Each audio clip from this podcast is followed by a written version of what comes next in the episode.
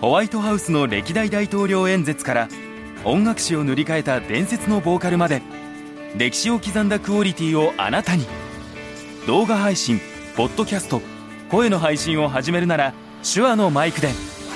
君の声が歴史になる。手話。TBS ポッドキャスト。東京ビジネスハブ。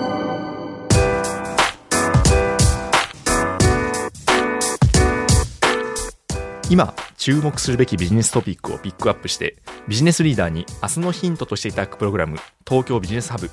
ナビゲーターの野村貴文です。このプログラムは手話の MV7 ポッドキャストキットで収録しています。今回のプレゼンターはフリージャーナリストの浜田恵子さんです。よろしくお願いします。よろしくお願いします。はいあの浜田さんはあのお久しぶりでございます。あの TBS ラジオ、はい、展開図という番組で、ねはい、やってましたよね。共演をさせていただいておりました、はいいやなんか浜田さんがこの番組にゲストにお越しいただくのは非常に光栄です。ありがとうございます。いやいや私もなんか野村さんがこういう番組やってるの呼ばれるのは光栄です。お互いに光栄ですみたいな。しかし音声メディアで独立する時はどうなるかなと思ったけど、すごいね。ありがとうございます。そうですよね。この前あのフェイスブックにそれ書いていただいて、はい、やっぱ心配でしたか最初は。てかビジえっともちろんねその音声メディア面白いなと思ったけど、はい、野村さん子供も生まれるのに大丈夫みたいな確かに経済的にやっていけるのかみたいなでもちゃんと立派にねそうですね。なぜこれがビジネスになり得たのかはちょっと後日またね、はい、お話を聞くとして、はい、別の機会で、はい、いやでもおかげさまで元気にやっております、はい、素晴らしい。本当に。ということで今日のビジネストピックをご紹介していきます。今話題のリスキリングその最新事情。はい。ということで何かと話題に上るリスキリングについて今日は浜田さんに語っていただきます。はいまずはですねリスキリング、まあ、学び直しという日本語が浮かぶんですけど、はい、まあ、私もその学び直し自体は非常に興味があって、はい、やっぱりなんでしょうねこう大人になってくるとあの大学時代で学んだことを今学び直したら、もっとその解像度高くというかいろんなことが理解できるのにみたいなことを思ったりとかですね、まあ、あとはその基本的に仕事ってこう実務じゃないですか、うん、だからひょっとしたらこう10年に1回ぐらいこう仕入れ直したいというか、うん、もう一回こう体系化して学びたいなみたいなことを思う欲求っていうのもあるんですけど、うん、まずちょっと改めてリスキリングとは何かっていうところから浜田さんのご見解を伺ってもよろしいでしょうか。いきなりですけど、はい、学び直しって訳しちゃうから日本のリスキリングが迷子になっちゃってます、はい、そうなんですね。学び直しですけどリカレントなんですよ、はいはいはい、野村さんが多分言ってるのはちょっとリカレントこれまでのまあちょっと障害教育のようなニュアンスで、はい、リスキリングってもうズバリですねテクノロジーの変化にどう対応していくかっていう。まあ本当にそれそれが一番のあの重要ななんかこう核なんですね。はい、で今アメリカのシリコンバレーでは424っていう言葉が出てきてです。424何かっていうと4年間学んだものは4年間でもう陳腐化する。すごい面白い言葉ですね。これまでは4 to 40って言われてたんですって、いわゆる4年間大学で学んだことで一生働くっていうのまでだったんですけども、それぐらいやっぱりテクノロジーの変化がすごく早くて、はい、スキルが陳腐化する、うんうん、だからこそやっぱアップデートしていかなきゃいけないということでリスキリングと言われるようになりました。主にだからデジタル。もう一つはグリーンという分野、えー、もうもう一つ大事なシンガポールのケア。はいはい、ケアの分野もやっぱりこれから少子高齢化を迎える中で重要な人材だとしてすごくやっぱりあのシンガポールなんか育成に力を入れてるんですけどもつまり例えば自分の職場だったり自分の地域だったり自分の国の中で、まあ、これからどういう産業を伸ばしたいのかとかどういう人材が減っていって困るのかだからこの分野の人材を育てようといってかなり戦略的に人材をやっぱり育成したりとか個人もじゃあ自分は今例えば一番分かりやすい事例では、えー、エンジン自動車の、まあ、ガソリン車のエンジンの設計をしていますとか、うん、そこに関わってますと。でもエンジン車なくなってきますよねと。いう時に EV の方にはどんどん産業が転換する時に、はい、まあ、何を、まあ、身につけてその EV の方に移っていくのか、うん、つまり労働を移動させるというか、まあ、転職だったり社内の、まあ、職場移動とかいうのを伴うことをリスキリングというふうに言うと言われてます。そういうことですね。はい、ありがとうございます。いきなり私はじゃあ落とし穴にはまったわけですね。そうなん例えばそのこういう教養を学びたいなとか、ええ、もうちょっとこういうものを身につけたいなっていうのはリカレントで、はい、それはそれですごく重要だと思います。でやっぱりあの自分のやっぱり幅も広がるので、でももう少しやっぱり戦略的にやるっていうのがリスキリングで、で日本がやっぱりあの正直先進国リスキリング先進国と言われる、まあ、シンガポールとかから比べたら日本のリスキリングって7年遅れって言われてるんです、ね、7年も遅れてるんですか、はい、はい、どのあたりが遅れてるんですか？例えばシンガポールはもう2014年から国民全体に対してスキルズフューチャーというプロジェクトを始めています。なぜかっていうと、まあ、どこの先進国でも困っているのが少子化と高齢化ですよね。つまり働き手が減るっていうことです。一方でそれがありながらもう一つはデジタル化、はい、つまり技術の革新ですよね、うん、働き手は減るで技術革新がある。これ生産性が本来は高まる、うん、だけどもここのスキルにギャップがあれば使いこなせないので要は少ない人数で高い生産性を上げることはできないと。い。うことで、はい、私6月にあのシンガポールとドイツに取材このリスキリングの取材で行ったんですよ。えー、でもとにかくどこでも聞く共通する言葉、はい、まあ、少子高齢化で人手が足りなくなります。労働力不足になります、はい、スキルの陳腐化あそういうことこのスキルの陳腐化っていうことをすごく言われたんですよね。えー、つまり今までのやっぱりこう積み上げ式で日本なんか OJT で学んできますよね。はいうんうん、で積み上げ式で学んできたものがこれからはその延長ではやっぱりもう仕事ができなくなる、うん、だからここで一回その新しくスキルを戦略的に学び直すっていうか、まあ、ちょっと学び直しって先ほどとどうニュアンスが違うのかっていうと戦略的に、えー、つまりこのスキルを学んでくださいっていうことをある程度経営戦略として会社がやるとか、国がプロジェクトとしてやるっていうのが、あのつまり出口を想定して学ぶっていうのが大きな違いかなと思ってます。そういうことですね。今の3分野そのデジタルグリーンケア、はい、確かに、まあ、例えば、まあ、浜田さんも私もそのコンテンツを作る仕事をしてるじゃないですか、はいはい、まあ、こうデジタルの波はもうもろかぶるじゃないですか、めちゃくちゃこれもそうですよね。そうですねこれもそうですし。音声メディアもそうですよね、まあ、あとやっぱりこう私もあの編集の仕事をしてテキストにかかってるんですけどまあ、こう生成系 AI のインパクトって凄まじいじゃないですか。そうですよね、でもそれ以前に、はい、私もあの野村さんも紙の本作ってたじゃないですか、はい、作ってままず第一弾デジタルメディアに移りましたよね、確かにそうですね。で私たち多分無意識のうちにそこでリスキリングしてるんですよ、はいうんうん、つまり私も野村さん共通にあったのはおそらくこのまま紙の世界だけにの仕事をしてたら、自分のスキルは陳腐化するし、うん、自分がやりたいコンテンツを届けるという仕事はできなくなるという危機感が多分あって、うん。ね、デジタルメディアに、まあ、移って、はい、っていうのも元いた会社ではおそらくそういう戦略がなく、うん、元いた職場では例えばそのリスキリングができないという危機感があったんじゃないですか？そうですね。あの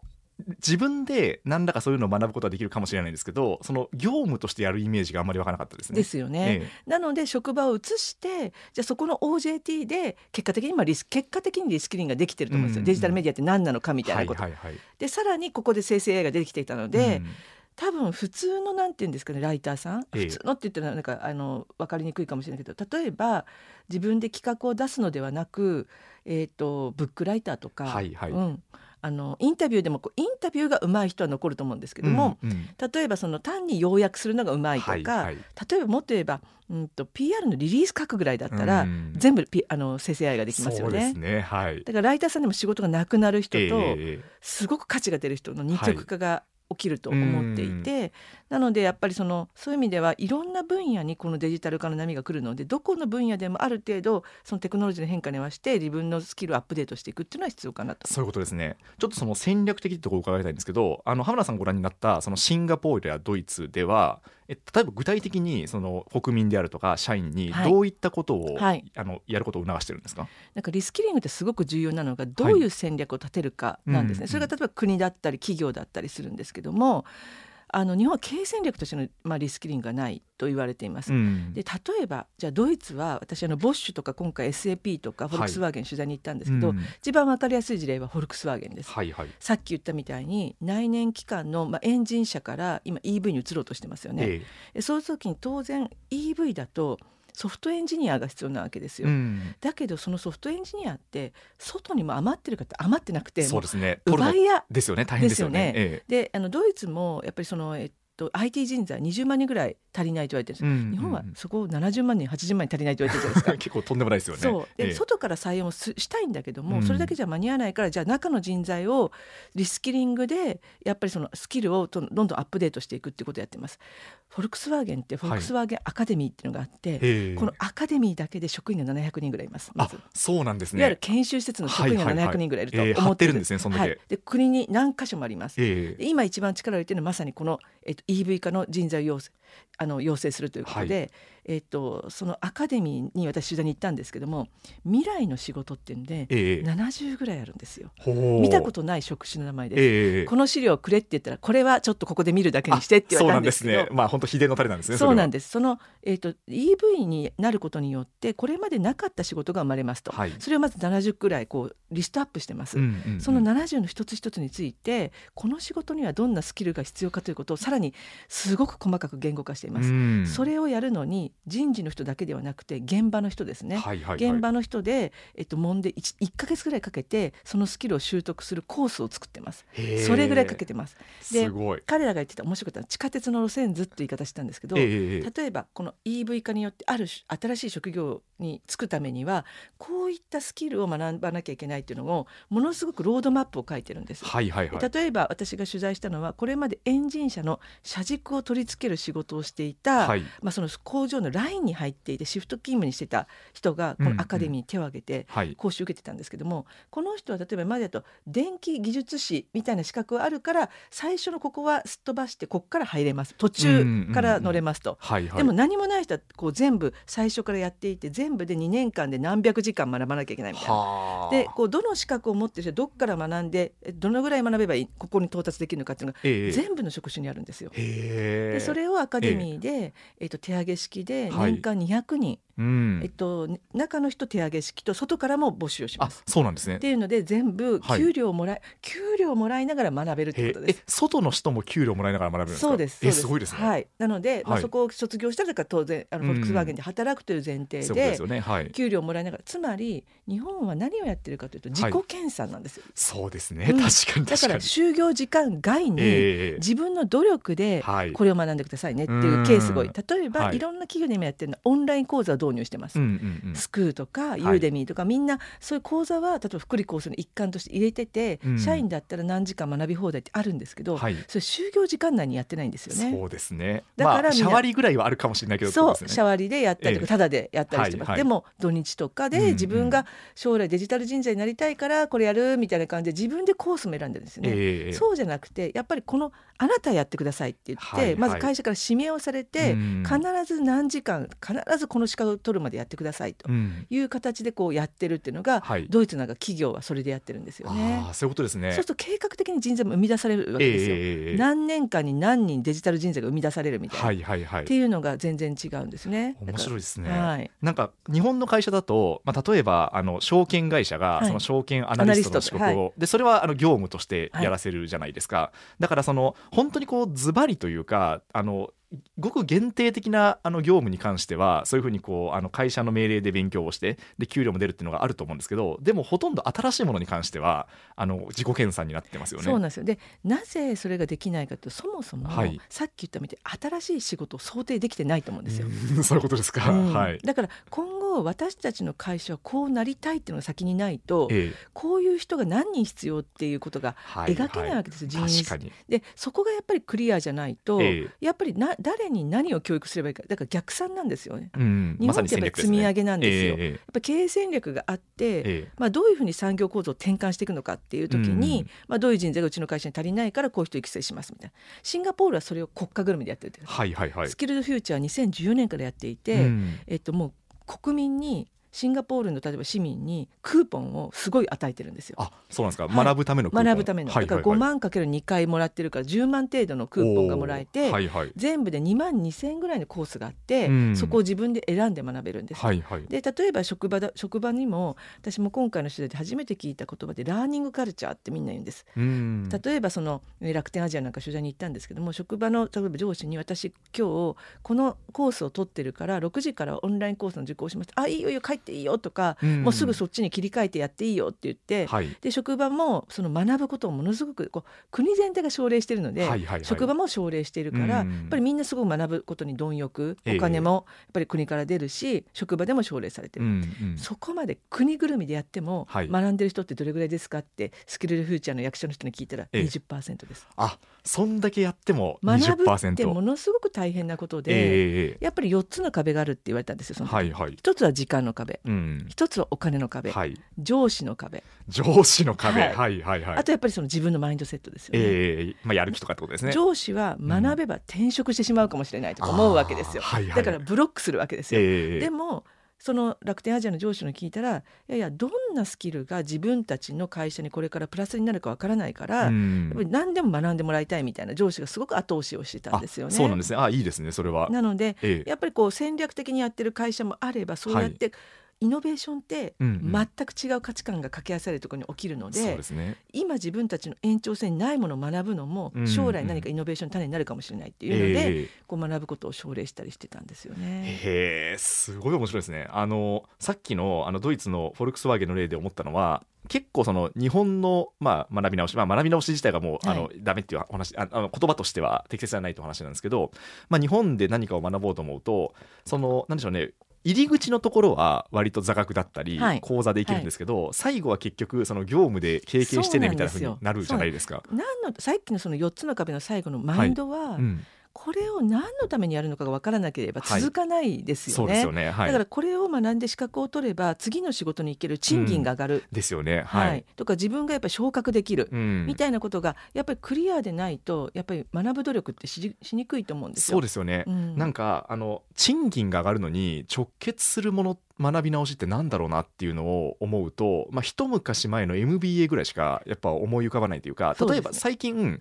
エンジニアスクールって増えてるじゃないですか。はい、でそれであのエンジニアにジョブチェンジをしたいっていう方って、まあ、一定数いらっしゃると思うんですけどでもやっぱりこう採用する側からすると、まあ、実務経験がなくて大学だけあ、えっと、そういう専門の学校だけで学ば出したはまあジュニアだよねってことで、まあ、多分大体の場合給料下がるんですよね。はいはい、でそれだとやっぱりそのちょっとリスクが伴うからあのじゃあまあ現職でいっかみたいなあのそういう意思決定になりがちだなと思うんですけど結構フォルクスワーゲンの場合はなんかその学び直しを通じてリアルにこう市場価値が上がってくるんだなっていうのは、はいまあ、特に社内の労働移動ですよね、はい。うん、をやっぱりその流動化させるためにそれをやっていて私が取材した人はその工場勤務のなんかあの人だったんですけどもその人が学ぶことによって2年間学ぶことによって EV の品質検査の書類を作る人になったんですよ。うん、そうすると彼はやっぱりその給料が上がるだけじゃなくて前はその私自分はそのなんて LINE の一人だったんですよ、えー、でも今では自分がここにいなければ、はい、いわゆるその書類一つ出せないわけです申請一つ、うん、だからすごくやっぱり価値のあるこう人材になったという誇りがあるんですよね。ねえー、自己肯定感もすごい高まってい。る賃金だけじゃなくて、はい、さらにリスキリングを熱心にやってる会社は、うん、社員のやっぱエンゲージメントが高まるんですよ、はいはいはい、つまり会社が人材に投資してるっていうことなので、えー、やっぱり会社大事に思ってくれているということで、やっぱりそこでエンゲージメントが高まるということがすごくあの数値でも表れています。はい、でもう一つ今言った話ってどっちかっていうと産業のトランスフォームのためのまあリスキリングだったんですけど、はい、私すごくもう一つ大事な曲あのなんていうんですかね、観点があると思っていてドイツなんかは顕著だったんですけども移民の人とか、はいはいはい、やっぱり低スキル低賃金の人に対してのリスキリングもすごく熱心にやってました、えー、これは行政です、はいはい、国行政が例えば日本でいうハローワークみたいなところがですね、えー、今失業保険庁という名前から雇用保険庁になってるんです、はい、失業する前にリスキリングをして、はい、行政の責任でリスキリングをして失業させない、えー、例えばトラック運転手の人が自動運転になったらトラック運転手の仕事なくなるわけですよ。あの例えば工場内であの倉庫内でフォークリフトの運転手だった人は自動のロボットが入ればなくなるわけです。ですね、だからあなたは将来その自分の仕事なくなるかもしれないから、まあ、ちょっと学びませんか？みたいな感じで、私はすごいびっくりしたのはそういうこう行政の人たちがこうキャリア相談すごく熱心にやっていて、うん、そのためにこうなかなかみんな自分のキャリア考えたり学ぶことを考えて生活に追われてたらできない、はい、だけど駅前でビラを配ったり、うん、クリマスマスマーケットにブースを出したりしてちょっと自分の仕事とかキャリアについて考えてみませんかって呼びかけて、はいはい、何度もやっぱ呼びかけて足を運んでもらって、うん、なんかそのあなたの仕事なくなるよってんじゃなくてもっとポジティブな気分で学ぶと新しい仕事に就けるよって言って、うん、そういうこう低賃金とか低スキルの人の賃金を底上げしていくっていう局面もあるんですよ。これは行政とかがやってました、えー、だからやっぱりその企業内、まあ、大企業なんか特に自分の企業内ではできる、うん、だけど中小企業とかできないわけですよ。そうですね、だから中小企業とか、うん、もっと言えばその本当に今仕事がないような人たちとかやっぱりその非正規雇用の人たちに向けてはきちんと国とか行政が責任を持ってリスキリングをやって、国民全体のスキルの底上げをやってるっていうのも、はい、すごくこれもある意味戦略的だなとそういうことですねいやなんかそうやって考えるとあの日本もなんかその型は型というか、はい、一応あるじゃないですか、はい、まあ、そのハローワークが職業訓練あったりとか、まあ、あとちょっとした補助金みたいなの出るじゃないですか。ありますあります。で、企業も、まあ、あの自己研鑽なんですけど、なんかありますよね。なんかあるじゃないですか。うんうんこうどこから変えていくのがなんか一番一歩目としては良さそうなんですかね。あの行政については、メニューはあるんですよ。調べたら今回厚労省とかも調べた、えー、だけどまず知られてない。うん。認知の問題ってことですね。うん、はい。ですね。だからやっぱりそのすごくやっぱあのもうねシンガポールってびっくりするのはスキルトフューチャーってバス停に広告があったり、バスのラッピング広告やってて、そんなやってんですね。そうなんですよ。だからみんなシンガポールまでしかも何年もやってる、続けてる、継続してるのも大事だと思います。でシンガポールの人にスキルトフューチャーって知ってますかって大抵知ってます。ああ。それぐらいやっぱり国が、はいはい、あの学びましょう学びましょうっていう啓発活動をやってる、これがやっぱりすごく大事だなと思っています。だけどその人が学ぼうと思った時にやっぱり時間ですよね。時間とお金っていう、ね、お金は今その補助金とかあるから、はい、まあその啓蒙によって知れば申請できますよね。うんうん、時間なんですよね、はい、そういう時にやっぱり職場がこれを学びたいって言った人に対して業務の時間を例えば1時間早く終わっていいよとか、うんうんうん、あの私日本でも例えば日本マイクロソフトとか、はい、あの日本の外資系企業ってやっぱりこうアメリカもすごいリスキリングやってるから、えー、このね業務時間を学ぶって言ったらブロックさせてくれるんですよ。あすごいですね。そうなんですね、はい、ある私サースのアメリカの企業をこの間取材したら、うん、その人たちもやっぱりデデジタルの知識アップデートしていかなきゃいけないから、えー、毎週ここの水曜日の午後私学ぶためにブロックするからみたいな感じではいはいはい、上司もいいよいいよやってって言ってんですって。でその上司の人も自分もここあのブロックするからって、はいはい、だからやっぱりそういうカルチャーをやっぱり職場で作っていく。業務時間内に学べるっていうこともすごく大事だと思います。えー、そうですよね。そうすると学びのコミュニティが職場内にできるので、えー、一番うまくいってたあの日本のケースは日本マイクロソフトです。つまり Azure に移る時にクラウドの技術もみんな学ばなきゃいけない。確かに確かに。それを社内みんなでやろうって言って、えー、なんかそのコンテストやったり、はい、こうみんなでこうシール作ったりいろんなグッズも作ってこう盛り上げて、はい、ラーニングカルチャーっていうの。そもそもマイクロソフトでチーフラーニングオフィサーが全世界にいます。そうか、はい、そういうポストがあるんですね。ポストがあってこう学びを後押しする。どうやってみんなに学んでもらうかっていう、そのポストまで作ってて、はい、そういうのも面白かったです。いやそうですね。なんかあの日本の、まあ、職場だと、まあ、どうしてもこう例えば部下の人がちょっと今大学院に行ってるんですよとか、うん、ちょっと今こういうのをオンラインであのやってるんですよって言うとああうんそうなのみたいな感じになって持って嫌な顔されるそうですね。あでもなんか業務に支障が出ない範囲でねみたいなそんな感じになるじゃないですか。そうなのよ。ですよね、う。ん、優先順位がやっぱそこになっちゃってて。目の前のタスクになるじゃないですか、はい、なりますね。でただやっぱこう忙しい中で思うと思うにあの1時間学ぶ時間があるだけでだいぶやっぱ得られるもの違うなって思いますよね。本来だと今リモートワークになったりとか、ええ、通勤時間がくし、うん、IT でやっぱり生産性が上がると副業 OK とかもしてるわけだから、はい、まあ、副業の代わりにそこ学習時間ってまあブロックすることもできますよね。そうですね。やっぱり上司の壁結構大きくて、はい、上司が学ぶことを推奨していれば多分みんなブロックして学べると思うんですよ。はい、なのでもっと言えばそのうちの会社で何学んだら次こういうとこ行けますかねってキャリア相談の中で学ぶことを話すとか、えー、っていうこともやっぱり大事なのかな。何を学んでいいかわからないっていう迷子の人もいるので。そうですね、うん、まあ、そのためにはやっぱりこうさっきの本当に浜田さんがおっしゃる通り戦略だなっていう感じがして、はい。はい、あのこの先一体どういうスキルが必要になるのかっていうのをまあ想像してで逆算してでそれをこう取りに行く、うん、でしかもそれをこう組織的にやっていくっていうのが大事ってことですね。そうなんです、はい。わかりました。いやめちゃめちゃ面白いありがとうございます。野村さんのお眼鏡にかかってよかった。いやいやいやこれはでもね、本当に起きなきゃダメだなと思いました。そうなんですよ。はい、なんか日本これ、ね、今でもちょっと停滞、経済成長停滞しているから、えー、本来であれば、もっとあの他に先んじてそうですよ、ね、リスキリングしなきゃいけない。リスキリングも後進国なんですよ、えー、そうですね。なんかなんでしょうね、まあ、別に人種のとかどうこうっていうつもりはないんですけど比較的日本人ってその真面目に勉強するのが得意とは言われてるじゃないですか。そうなんですよね。だからやっぱその向かう方向性そう誰かが示してあげるってことが大事、ね、あと邪魔しない。そうですよね。学ぶことを邪魔しない。会社に入ったら学ぶこと悪みたいに言ってる人いたけど、はい、そうじゃなくてなんかやっぱり OJT でやってきたなんか癖みたいなのがあって、はい、私ね今回取材してなるほどと思ったのは日本の特徴ってやっぱりそのまあきちんとしたこうなんて先に知識を入れるも OJT でやってきたじゃないですか、はい、確かにそれでうまくいってた部分はあるんだけど OJT は過去の経験と知識なんだって言われたんですよ。いやおっしゃる通りですね。本当だ。そうなんです。本当だ。ですよね。ええ、でだから結局それを学んでると、うん、新しくジャンプできないですそうですね。次に、うん。まあ、先輩から受け継がれてきたものがそのままコピーされるとですね。それすごい大事な局面もあります。製造業のすり合わせとか大事ですよ、うんね。はい、だけど全然時代が新しくトランスフォームしようとするときには、それだけでは絶対学べない何かがあると思いました。確かに。いやもう納得感しかないですね今日の話は。ありがとうございます。ということであのおそらくこれを聞いてですねあの学び直しではなくて、えーと、リスキリングの方をですね、はい、あの取り組みたい方もあの増えたのではないでしょうか。ということで今回のプレゼンターはフリージャーナリストの浜田恵子さんでした。ありがとうございました。ありがとうございました。あなたのビジネスヒントになるプログラム東京ビジネスハブナビゲーターは野村貴文でした